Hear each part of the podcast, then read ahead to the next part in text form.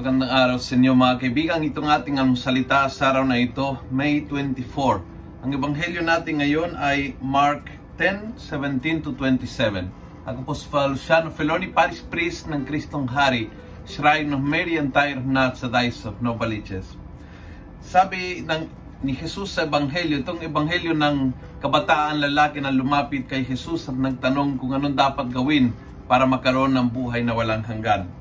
And then sabi ni Jesus, For you, one thing is lacking.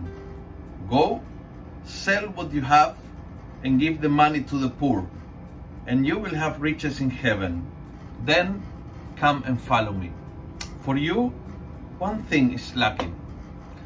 Tayo lahat, may, may, may yung one thing na yan na kapag hindi mo binitawan yan, hindi ka malaya sumunod kay Jesus.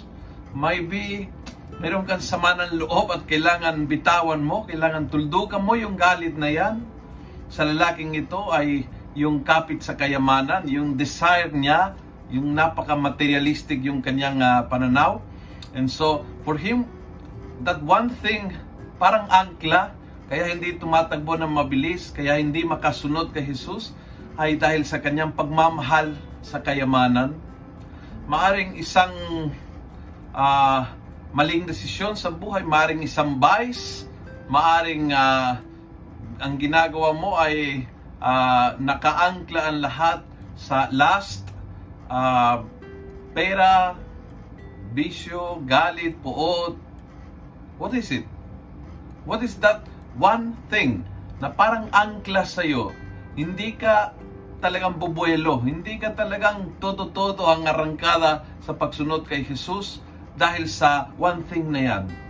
Pag tinukoy mo yan, kailangan bitawan mo and then you're free. And once you are free, hindi lang happy ka, when you are free and you are peaceful, you are powerful. And then pwede mong ma- ma-achieve anuman pangarap sa iyong buhay. And then uh, you live with a purpose, you live with a mission. And then buong buhay ay nagbago itukoy mo yung one thing na yan na hanggang ngayon angkla sa buhay mo kaya hindi ka bubuelo ng todo.